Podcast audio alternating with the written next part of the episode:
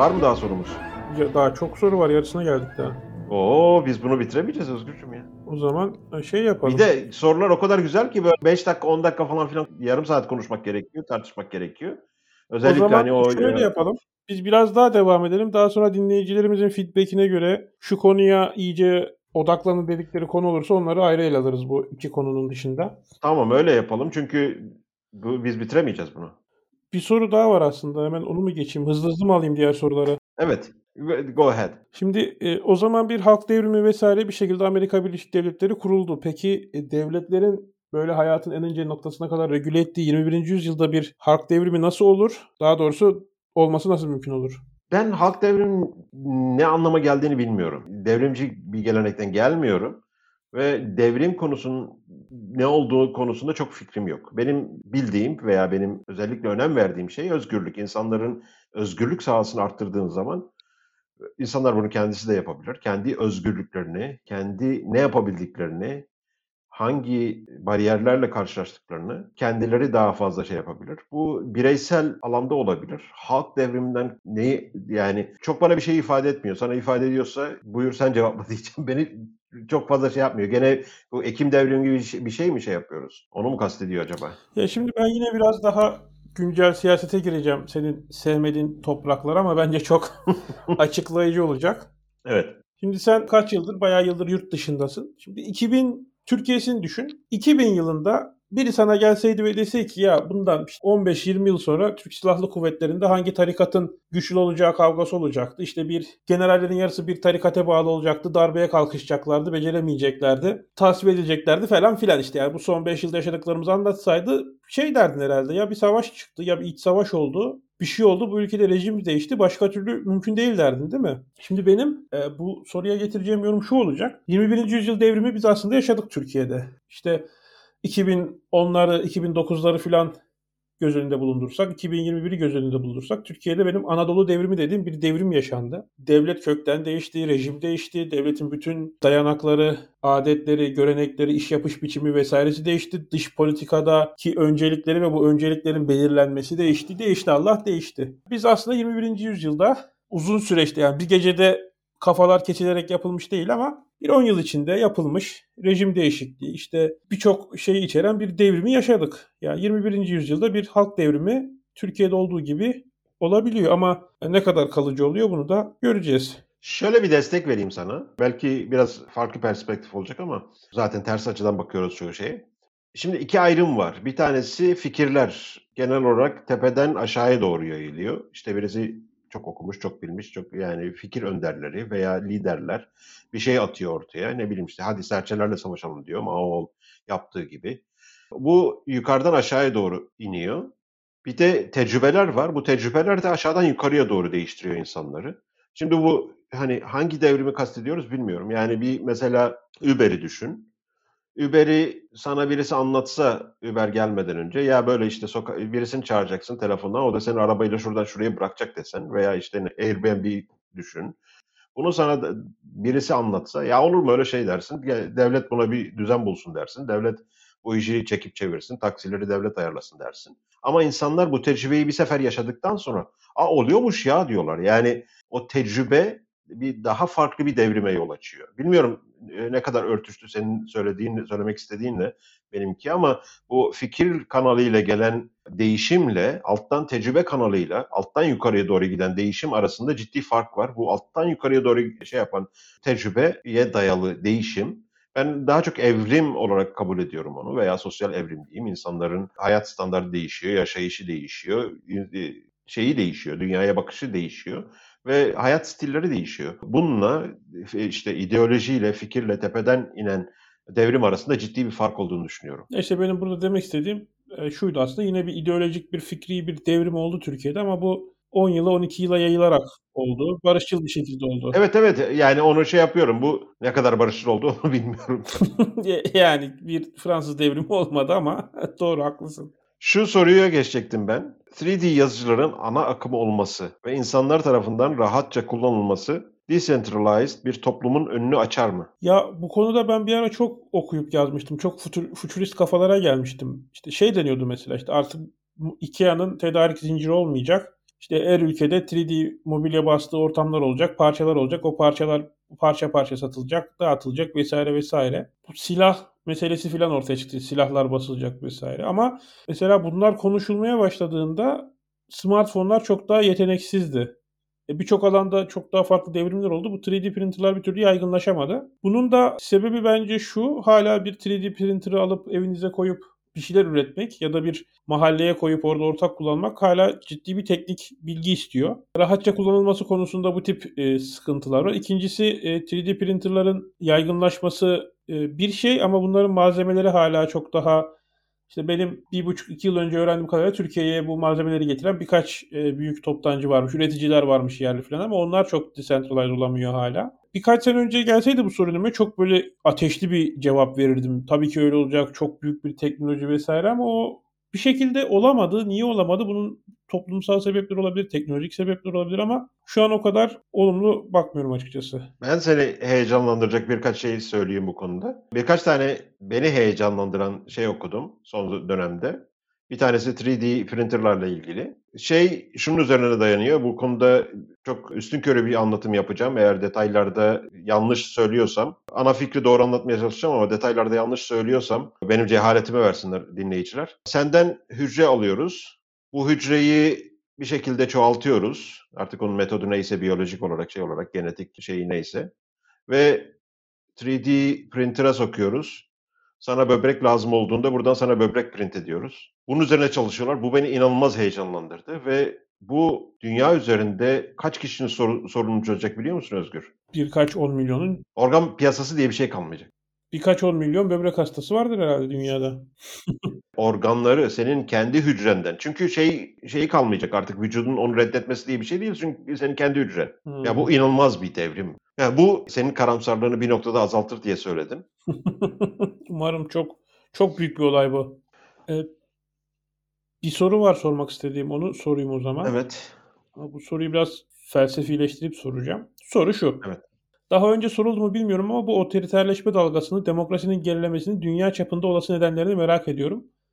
Belki bunları tartışabilirsiniz demiş. Şimdi bu soruyu sorandan ben şunu anladım. Bu son yıllarda işte Trump'ın seçilmesi, Erdoğan'ın otoriterleşmesi, Brezilya'da Bolsonaro'nun seçilmesi filandan bahsediyor sanırım bu. Otoriterleşme dalgası artı demokrasinin gerilemesini. E, demokrasinin gerilemesi mi var? Otoriterleşme dalgası mı var? E, bu tip konuları aslında tartışmak daha önemli burada. Tabii bunun da nedenleri ve sonuçlarından da bahsedebiliriz. Şimdi bana mı soruyorsun bunu? E, evet, öncelikle sana soruyorum sonra birkaç bir şey ekleyeceğim. Benim benim bunu soruyu cevaplamam için önce soruyu düzeltmem lazım. Otoriter, otoriterleşme dalgası evet var. Bu uzun zamandır var. Ve bu demokrasinin ilerlemesi sayesinde var. Demokrasinin gerilediğini hiç düşünmüyorum. Genel olarak demokrasinin halka halka yayıldığını düşünüyorum. Ve bu yayılmasının sonuçlarını görüyoruz biz şu anda. Demo, her türlü demokrasi bu yağma ve talanı ve bu otoriterleşmeyi tadacaktır. Ve bu demokrasi, demokrasinin doğal bir sonucudur. Ve burada şöyle bir saplantısı var demokratiklerin, özellikle kökten dinci de, demokratiklerin, demokratların şöyle bir sorunu var. Kaypaklar. Yani sıkıştıramıyorsunuz bir yere. Sıkıştıramadığınız zaman da test edemiyorsunuz. Eğer gerçekten neyi kastettiklerini. Çünkü iki kavram arasında gidip geliyorlar. Bir tanesi deontolojik definition, e, ontolojik bir şey veriyorlar demokrasiye. Demokrasi şun, şu, şu, şu, şu, şunlardan oluşur. Ee, eğer bunlar yoksa sen demokrat değilsin diyorlar. Diğer şeyi de e, consequentialist bir definition veriyorlar. Bu da işte demokrasi şu şu şu şu şu sonuçları e, sana sağlar. Eğer bu sonuçları sağlamıyorsa sen demokrat değilsin diyorlar. Şimdi tabii bu ikisini aynı anda e, sağlayamıyorsun. Yani bir tanesini sağlıyorsun, bir tanesini sağladığın zaman öbür taraftan başka bir şey patlıyor. Dolayısıyla ikisini aynı anda sağlamak mümkün değil. Sen bir tanesini sağla, sağlamaya çalışıyorsun. Ya bak işte seçimleri yapıyoruz. Bak işte medyaya özgürlük verdik. Şuna ya sen de sonuçlar bizim istediğimiz gibi çıkmıyor. Dolayısıyla sen demokrat değilsin diyorlar. Yani sen seçimi yapıyorsun, şunu yapıyorsun. işte ne bileyim her türlü şeyi yapıyorsun. Çünkü sonuç istediğimiz sonuçları vermedi. Yani oradaki desired results veya istediğimiz sonuçlar, istenen sonuçlar. Yani de şeyin Popper'ın, Karl Popper'ın şeyinde vardır bu definition'da, demokrasi tartışmasında vardır şeyde desired result yani e, istenen sonuçları veren sistem demokrasiye. Kimin istediği sonuçlar? Bu tamamen normatif bir şey. Bu demokratları bu açıdan köşeye sıkıştıramıyorsun. Ya bak bu demokrasi şuna yol açıyor. Ya o tam demokrat olmadığı için. Yani demokrasinin sorunlarının çözümü daha fazla demokrasi diye böyle bir dalca tekerleme gibi hiçbir şey ifade etmeyen çözümlerle yola çıkıyorlar ki demokrasinin bir, bizi gelip getirebileceği nokta burası. Ve bunun daha kötüsü de şey yapılacak. Daha kötüsü de gelebilir demokrasiyle. Çünkü bütün demokratik sistemler tarih boyunca her zaman bir haydutların hakimiyetiyle sona ermiş. Ve bu haydutların hakimiyeti bu yani bizim tarihin akışını çok fazla çevirebilecek durumumuz yok. Ama demokrasinin genel geçer şeyi budur. Ve kendi şeylerini yer. Bu arada olan halka olur. Bu e, Twitter'da 5000 retweet alan akademisyen diye bir format var. Bunlar şey yaparlar. Devlet iyileri daha çok yapsın, kötüleri hiç yapmasın derler. Millet de oha ne güzel konuşuyor der. İşte hükümet 150 milyon tane aşını alsın diyor adam mesela. 5000 retweet yapıyor. Ya şey sanki yani manyak sanki böyle şey aşı alabilecek ya da iyileri yapabilecek ama yapamıyormuş gibi bir hava var. Şimdi demokrasi böyle içi boşaltılmış bir kavram. Yani demokrasi olsaydı Türkiye'de hepimizin çoktan aşı olmuştuk noktasına geliyor. Burada esas mesele bence şu.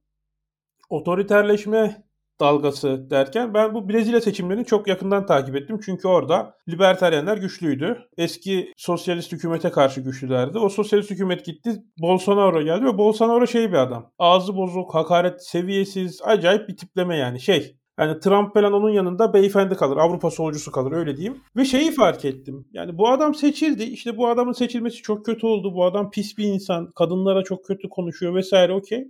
Biraz tersten düşündüm. Dedim ki ya Brezilya'nın %50'sinden fazlası bu adama nasıl oy vermiş? Niye oy vermiş? Çünkü artık şey noktasına geliniyor. Demokrasi adına yapılan şeyler var ve e, bunu görüyorsunuz. Otoriter adı verilen rejimlerde demokratlık demek halkın istediğinin tam tersini yapmak demek olmuş vaziyette. Yani burada bunu Avrupa'da çok iyi formalize ettiler. Şey çatışması var. İlliberal demokrasi mi? Antidemokratik liberalizm mi? Tartışma tamamen burada. Ve bunun dünyada olası nedenleri şu bence en başta. Artık genel anlamda ben de dahil olmak üzere birçok insan sisteme inancını kaybetti. Yani şu mesela Almanya'da bir ortalama seçmen biliyor ki sağdaki ve soldaki radikal partiye oy vermiyorsa e, çok da bir şey beklemesi gerekmiyor artık siyasetten. Ya da bu İngiltere'de böyle, Amerika'da da böyle oldu. Trump gibi bir figür çıktı kırdı bunu. Yani özetle demokratik siyaset denilen hikaye toplumların hiçbir ciddi sorununa çözüm olabilme ihtimalini bile göstermemeye başladı. E burada da daha fazla demokrasi ise hikaye insanlar da diyor ki ya biz bir kişiye oy verelim ne yapıyorsa yapsın ama bir şey yapsın.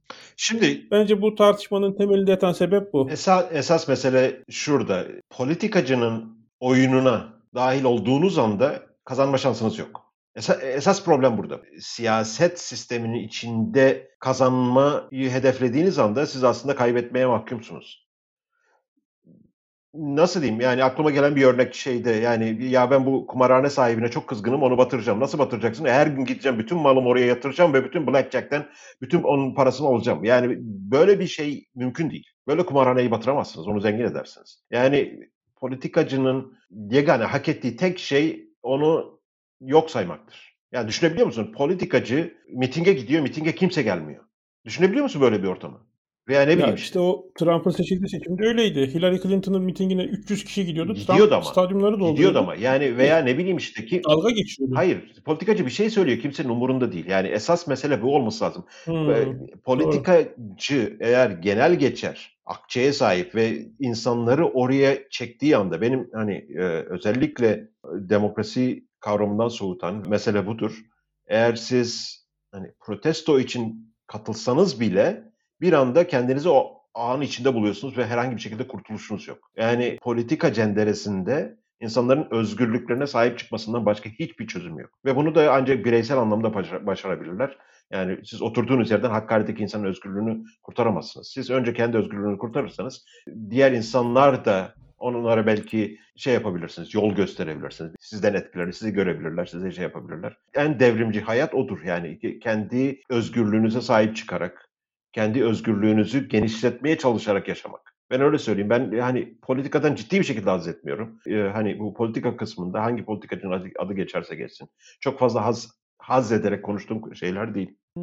Hemen kısaca şu konuda fikrini almak istiyorum. Liberal demokrasinin alternatifi var mı? varsa yerine otoriterlik barındırmayan ne koyabiliriz? Söyledim yani insanların özgürlüğüne odaklanan ki insanların özgürlüğünün yegane düşmeni devlet sistemidir. Bu devlet sistemin insanlar özgürlüğüne sahip çıkacaksa bu devlet sistemin nereye hayatlarında nerelere battığını daha iyi göreceklerdir. E, umurunda değilse eğer yani özgürlükleri umurunda değil sadece ben ne bileyim araba alayım bu arabanın parasını başkasından e, çalalım mantığındaysalar bunun zaten şey yapılacak çözümü yok. Hmm.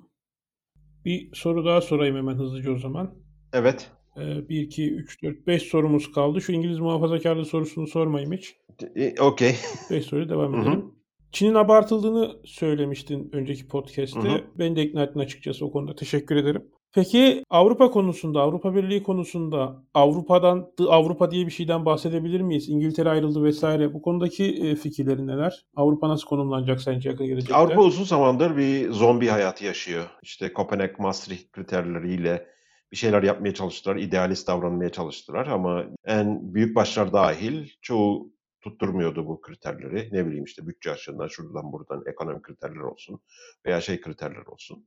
Zombi halinde ve burada hani revolving door şeyi vardır. Dön dönme dolap şeklinde. İnanılmaz bir bürokratik ağda asla görevleri bitmeyen ve bir gün işte ne bileyim işte Tarım Bakanı oluyor. Ondan sonra başka bir bakanlığa atanıyor. Bu e, dolaşıyorlar sürekli ve bürokratik ağ genişledikçe genişliyor. Ama şöyle bir şey var. Demokrasi şöyle bir economic good ve economic bad kavramları vardır. Hani economic good kavramını biz hani mal diye çeviriyoruz ama economic bad kavramı negatif bir şey. Negatif üretim demek, negatif mal demek. Yani bir şeyler kaybediyorsun. Ama demokrasi de daha zengin toplumların tolere edebileceği tarzdan bir hastalık. Daha zenginsen tolere edebiliyorsun demokrasi sistemi. E çok fakirsen bu senin başına inanılmaz felaketler açıyor. Böyle bir sistem. Avrupa'da biraz e, zengin olduğu için e, bu Burjuva devriminden sonraki zenginlikten işte özellikle son 200 senedeki artan sermayeden dolayı. Bu dolayısıyla o demokrasi hastalığını bir derecede şey yapabiliyor. Ama toplum olarak çökmüş durumda. Nüfus azalıyor ve ya göç dalgasına uğrayacaklar veya tam şey eski tarz conquest demeyeyim de ne bileyim işte Çinler gelecek alacak. Avrupa zombi durumunda şey yapıyor. Yani İngiltere'nin ayrılması çok da durumu değiştireceğini zannetmiyorum ben. Çok fazla overrated edilmiş bir durum bu Brexit seçimleri falan. Yani İngiltere Avrupa'ya bağlı kalsa ne, bağlı kalmasa ne zaten hani kemerlerini bir araya getirmemiş bir şeyler ve inanılmaz bir sosyal güvenlik kriziyle karşı karşıyalar. Yani hali hazırdaki borçlarını hariç tutuyorum. Sadece hayatları uzamış olan emeklilere vereceği maaşlar üzerinden bu sistemin yürüme, yürümeyeceğini, bu sistemin çökeceğini, nesiller arası savaş da olabilir, kıtalar arası savaş da olabilir, başka türden bir savaş da olabilir. O tarz bir çökmeyle sonuçlanacağını düşünüyorum. Yerine ne gelir bilmiyoruz. Tahmin yapmak zordur. Özellikle geleceğe yönelik tahmin yapmak daha zordur. Dolayısıyla orada çok fazla ben risk almayayım. Ama ekonomik olarak, sosyal olarak toparlarsak Avrupa biraz zombi durumda. Yani ölmüş ama öldüğünün farkında değil.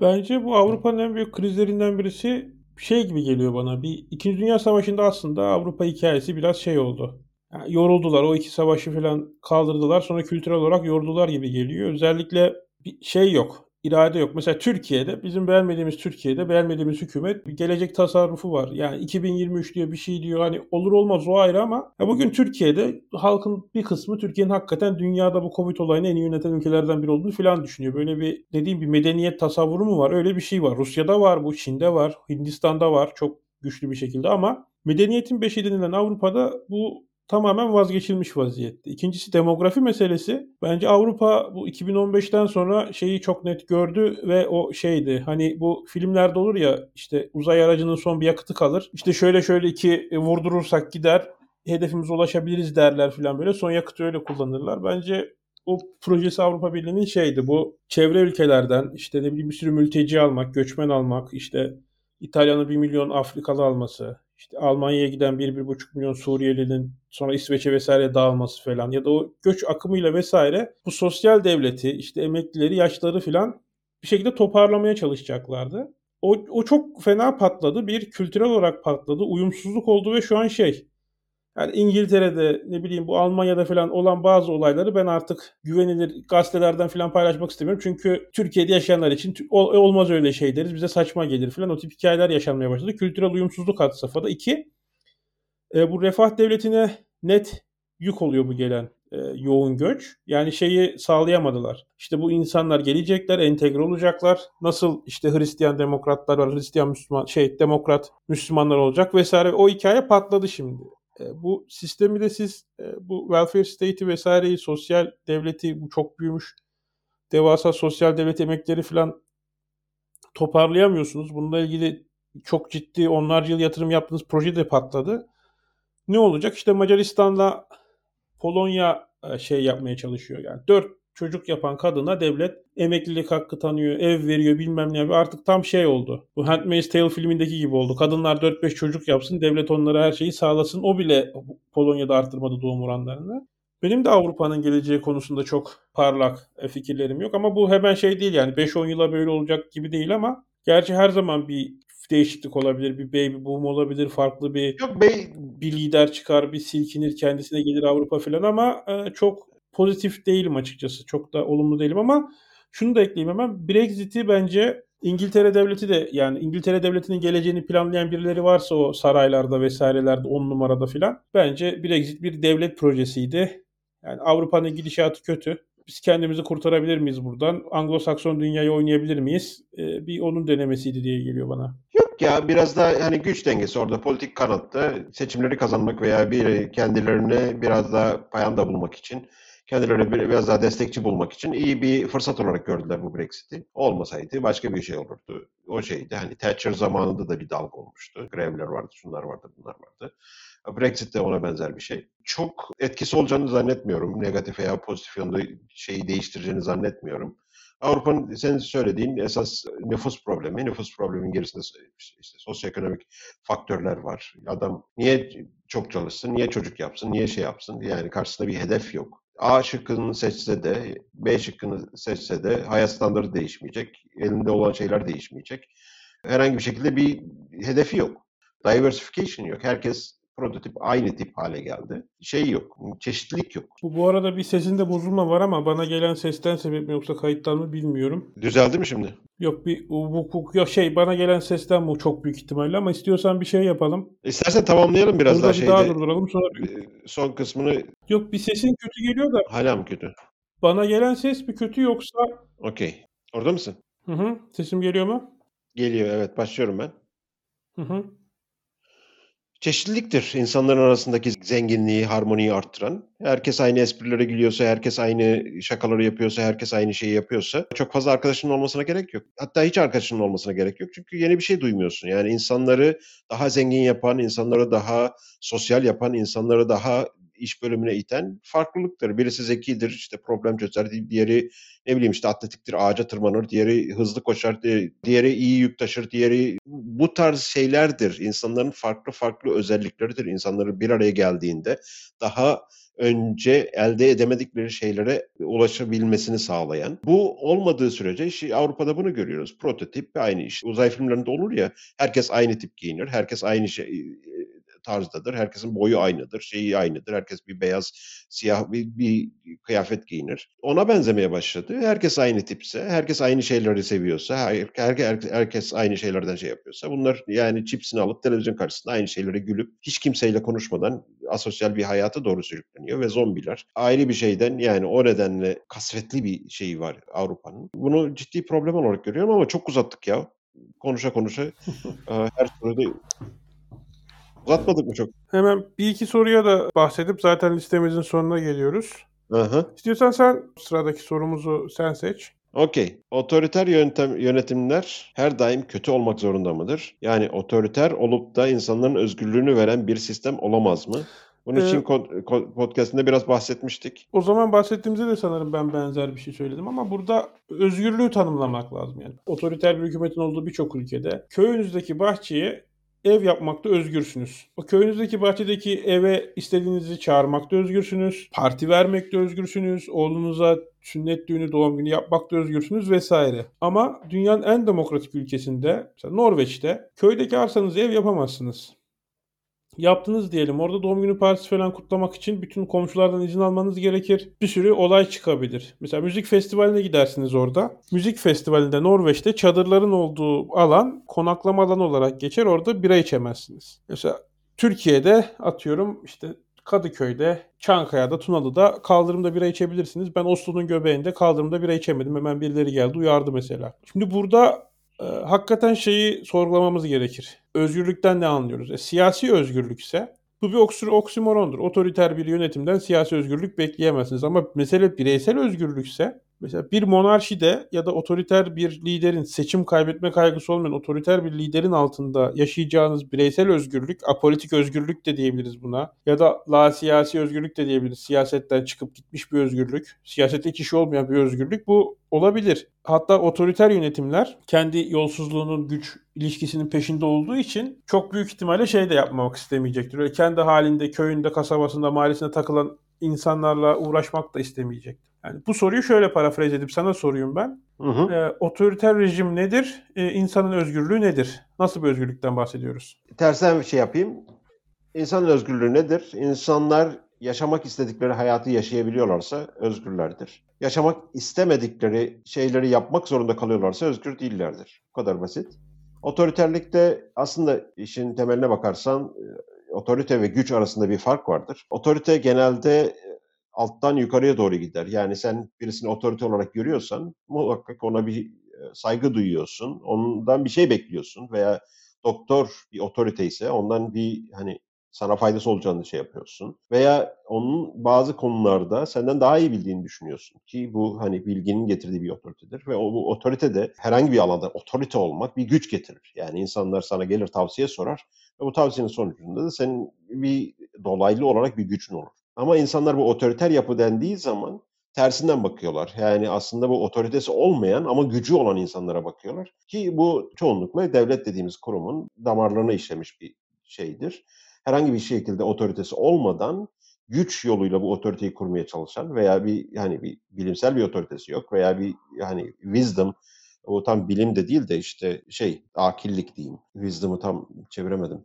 Ama bu otorite desteği yani bilimsel veya herhangi bir şekilde insanların sana güven insanların senden bir şey faydalanmaya çalışması kaybettikten sonra devlet tek taraflı bir ilişkiye geliyor. İnsanlar arasındaki ilişkiler iki türlüdür. Bir tanesi iki tarafında üzerinde anlaşmaya vardığı bir ilişki türüdür. Yani Aa, ben seninle evleneceğim, sen de benimle evleneceksin. Aa, iyi tamam hadi gidiyoruz dersin. Mutlu olursun. %50 mutlu olursun. %50 boşanırsın. O ayrı mesele de. Veya işte ben sana elma satıyorum. Sen de bu parayı kabul ediyor musun? Hadi yani bu iki kişi anlaştığı zaman buradaki şey sonsuzdur. Yani buradaki olasılık iki tarafın birbirinden kazanç sağlaması ve hiç kimsenin birbirini sömürmeme, sömürmemesi ve olanaklar sonsuzdur.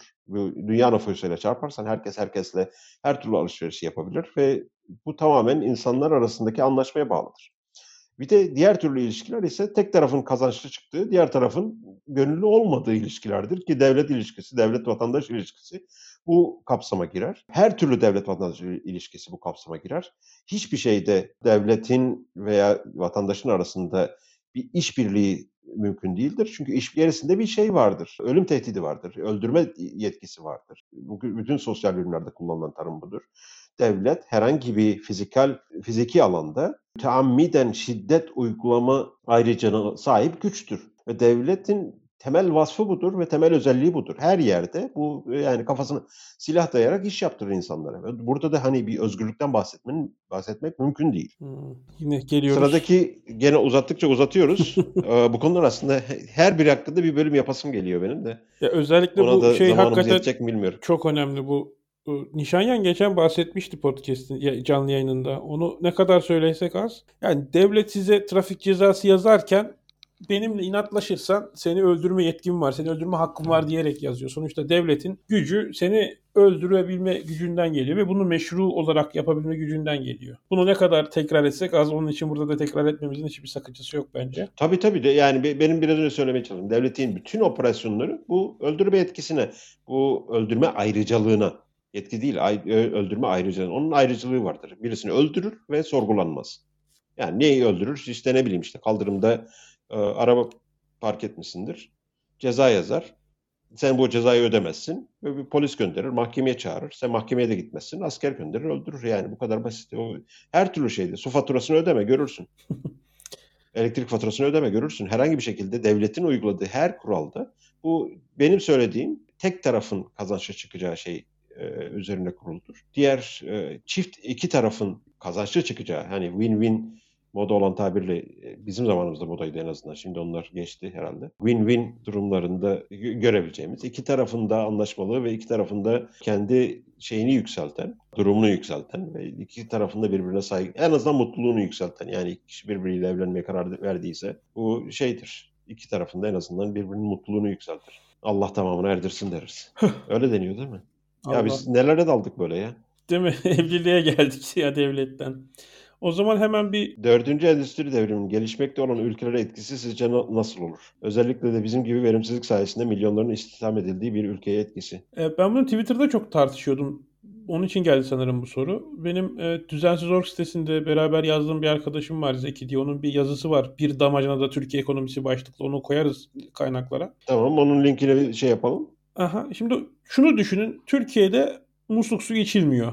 Herkesin evine damacana geliyor. Pet şişe su geliyor. Marketlerde geliyor. Bu şişeler nakliyesi var. İşte taşınıyor. Plastiği hı hı. üretiliyor. Geri dönüştürülüyor vesaire. Bir sürü istihdam var burada. Bir sürü insan ekmek yiyor tırnak içinde. Şimdi Türkiye'de zaten işsizlik almış %25 midir %30 mudur artık her neyse. Genç işsizliği de sene e, uçmuş gitmiş. Sırf gençler isyan etmesin diye bir sürü saçma sapan üniversite açılmış vesaire. Şimdi birileri diyor ki Türkiye 4. endüstri devrimini ve otomasyonu yakalamazsa çok geri kalacak, sorun yaşayacak vesaire. Ben de orada şunu demiştim. Şimdi otomasyon hakikaten şey olsa mesela her eve içme suyu gelme inovasyonu ve otomasyonu olsa ya dünyanın en basit işlerinden birisi. Ya her onu yaptık işte, biz ya. Onu 10 yaptık. Binle, yani zamanda da vardı burada. Yüz binlerce insan işsiz kalacak. İşte bu özel güvenlikler dikiliyor sağa sola. Onların ne kadar işe yaradığı muamma ama diyelim ki işe yarıyor. O işleri yapacak. Onun yerine bir e, video gözleme sistemi bilmem ne teknoloji otomasyon falan getirseler yüz binlerce insan bir daha işsiz kaldı. Ya, Türkiye'de böyle bir problem var. Yok onlar problem olmaz. Çünkü Amerika'da benzinlik diye bir şey yok mesela. Türkiye'de yönetilmesi gereken milyonlarca insan açığa çıkacak. Şimdi bu milyonlarca yönetilmesi gereken insanın mı daha büyük problem olacağı yoksa ekonominin biraz daha verimsiz mi çalışması daha büyük problem olacak? Ben burada hakikaten yani 4. endüstri devrimini kaçırmak Türkiye'ye öyle e, başka sorunlardan da koruyor olabilir. Bunu da düşünmemiz gerektiğini düşünüyorum. Ben birincisi hani Türkiye'de ne oldu ne olup bittiğini çok yakından bilmiyorum ama e, Türkiye'nin herhangi bir şey kaçıracağını düşünmüyorum bu bir. Çünkü diffuse eder bunlar. Yani bunlar hani senin öyle bir trene yetişemedim ben bunu kaçırdım şeyi değildir. İnsanlar bunun farkına varırsa onu bir şekilde adapte ederler. O birincisi. İkincisi bu dördüncü, beşinci, altıncı, yedinci endüstri devriminin hiçbir şekilde insanları felakete yol, yol açacağına inanmıyorum. Bu insanları daha verimli yapar. Daha verimli yapması demek şu demek. Daha insan çalışacak demektir. Bu sadece biz istatistik olarak bir orada bir şey var. Gönüllü olarak çalışmayanları biz işsizliğe dahil etmiyoruz da gönülsüz olarak yani iş arayıp da alacağı maaşı beğenmeyip çalışmayanları işsiz nüfusa şey yapıyoruz. Orada bir şey var. Daha fazla kişi gönüllü olarak çalışmama kararı alacak. Dolayısıyla çok işsizlik üzerinde çok bir problem olmayacak. Ve en düşük gelirden en yüksek gelirliye kadar herkesin hayat standartı artacak bu teknolojik verimlilik gelişmeleriyle. Tarih bize bunu gösteriyor, ekonomi bize bunu gösteriyor. Bu tarz hani Ludit, o Neoludit veya Ludite tarzı felaket senaryolarına hiç gerek yok. Burada katılmıyorum sana Özgürcüğüm. Yani hiçbir problem olmaz. Türkiye'de hiçbir treni kaçırmaz. O zaman hemen şuraya geçelim. E, bu soru bana gelmişti. Çünkü benim YouTube kanalında bir video var bununla ilgili. Evrensel temel gelir ve negatif gelir. Negatif temel gelir diye. Biz bu verimlilikle ilgili bir podcast da yapmıştık. Bir kayıt da yapmıştık ayrıca. Hı hı hı. Tekrar ediyormuşum gibi geldi bazı şeyleri. Ya evet o podcast'e direkt yönlendirelim aslında buradan. Evrensel temel gelirden falan orada geniş geniş bahsetmiştik. E, podcast kanalında bulacaklardır. Ben o... Yok evrensel temel geliri çok fazla tartışmadık da şeyi tartıştık. Bu konuları tartışmıştık. Hı.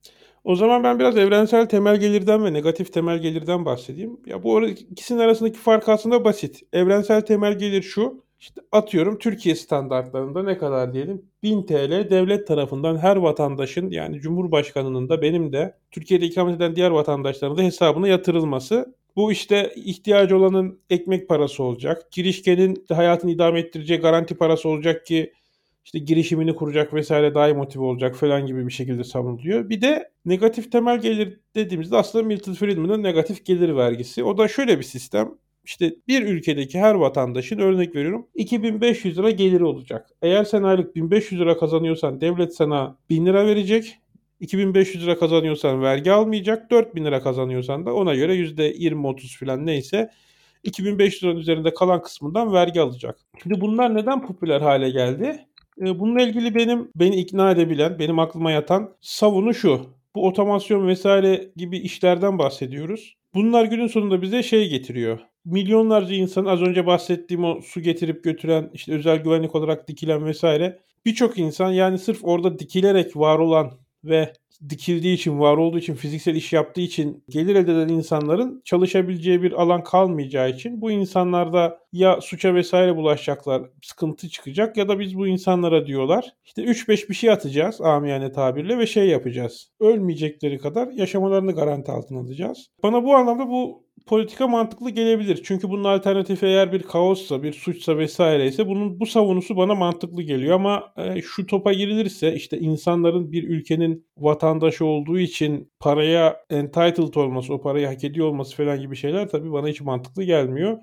Yani bu bir kaos senaryosunda, bir kıyamet senaryosunda böyle bir şey olacak mı, olmayacak mı ondan da emin. Yani ben bu böyle olacak, kıyamet gelecek, insanlar sokaklarda yatacaktı demiyorum ama bu böyle bir senaryoda işler çok kötüye gitmesin diye insanlar bir şekilde hayatta kalabilsin diye ortaya atılmış ve desteklenen bir fikir. Şöyle söyleyeyim, bu işler para üzerine konuşulduğu zaman sadece görünür oluyor. Aslında bu evrensel temel gelir veya negatif temel gelir. Yani insanları yani fix bir şekilde şu kadar paranın dağıtılması çok da zor işler değil. E, gayet yapılabilir işler. İki şey söyleyeceğim. Bir tanesi şu, aslında bu halihazırda var olan bir sistem. İnsanlar bunu bilmiyorlar, e, farkında değiller. Biz de uyandırmayalım onları mı? Söyleyeyim mi neden var olduğunu? Biraz önce aslında verdik örneğini. Önceden insanlar haftanın 7 günü tarlalarda çalışıyorlardı. Şimdi haftanın 5 günü çalışıyorlar, 3 gün çalışıyorlar. O 2 günü işte o 2 günde yapacağın şey aslında bir evrensel gelir. Sadece parayla ölçtüğünüz zaman bunu göremiyorsunuz ama insanların tercihlerini, her türlü şeyi de burada maliyet sadece parayla ölçülen maliyetler değil. Tercihler sadece parayla ölçülen tercihler değil. Aslında orada bir şekilde insanlar haftanın sadece 5 günü, 3 günü veya ne bileyim işte Keynes'in söylediği gibi insanlar sadece 15 saat çalış, haftada 15 saate kadar düşecekse çalışma saatleri 100 senede. Bu çok da şey değil. Biz aslında bunu hani non-monetary bir şekilde parasal olmayan yönlerden aslında 100 senedir, 200 150 senedir bir şekilde uygulamaya soktuk. İnsanlar daha az çalışıyorlar ve de çok da problem yaşamıyorlar bu şeyde. İkinci bir şey de şu var. Birisinin sandalye ihtiyacı var. Sen Ahmet'ten alıp Mehmet'e sandalye verdiğin zaman çok bir şey değiştirmiyorsun. Çok bir şey yapmıyorsun. Ama e, sen bir sandalye Mehmet'e sandalye verdiğin zaman dünya bir ekstra sandalye daha kazanıyor. Meselenin şeyi bu, farkı burada. Veya birisi aç, Mehmet'in elindeki sandviçi alıp o aç kişiye verdiğin zaman çok bir şey değiştirmiyorsun. Sadece bir bölüşüm şeyin arasındaki o distribution değiştirmiş oluyorsun.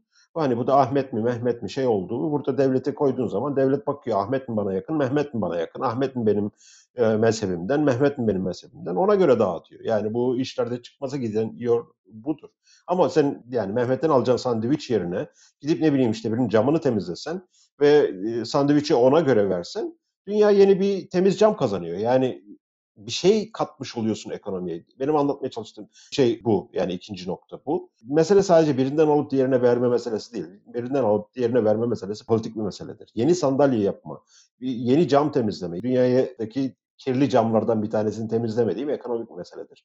Ve meseleleri politikleştirdiğimiz sürece biz çıkmaza sürükleniyoruz. Burada fakir ülkeler veya gelir, gelir seviyesi daha düşük ülkeler, ülkelere bu politik kavganın maliyeti daha fazladır. Zenginler biraz daha onlar şey yapabilir, biraz daha müsrif davranabilir. O konuda onların politik kavga lüksü var. Onlara da hasar veriyor bu politik kavgalar ama daha böyle hani şey gibi, kademeli kangren gibi veya kanser gibi uzun dönemde şey yapıyor. Fakir ülkeleri Ebola'dan öldürüyor. Yani öyle bir şey O zaman biz bu kaydı aldığımızda çok uzattık ya. Son bir soruyla kapatalım. Sahura 3 saat var şu an.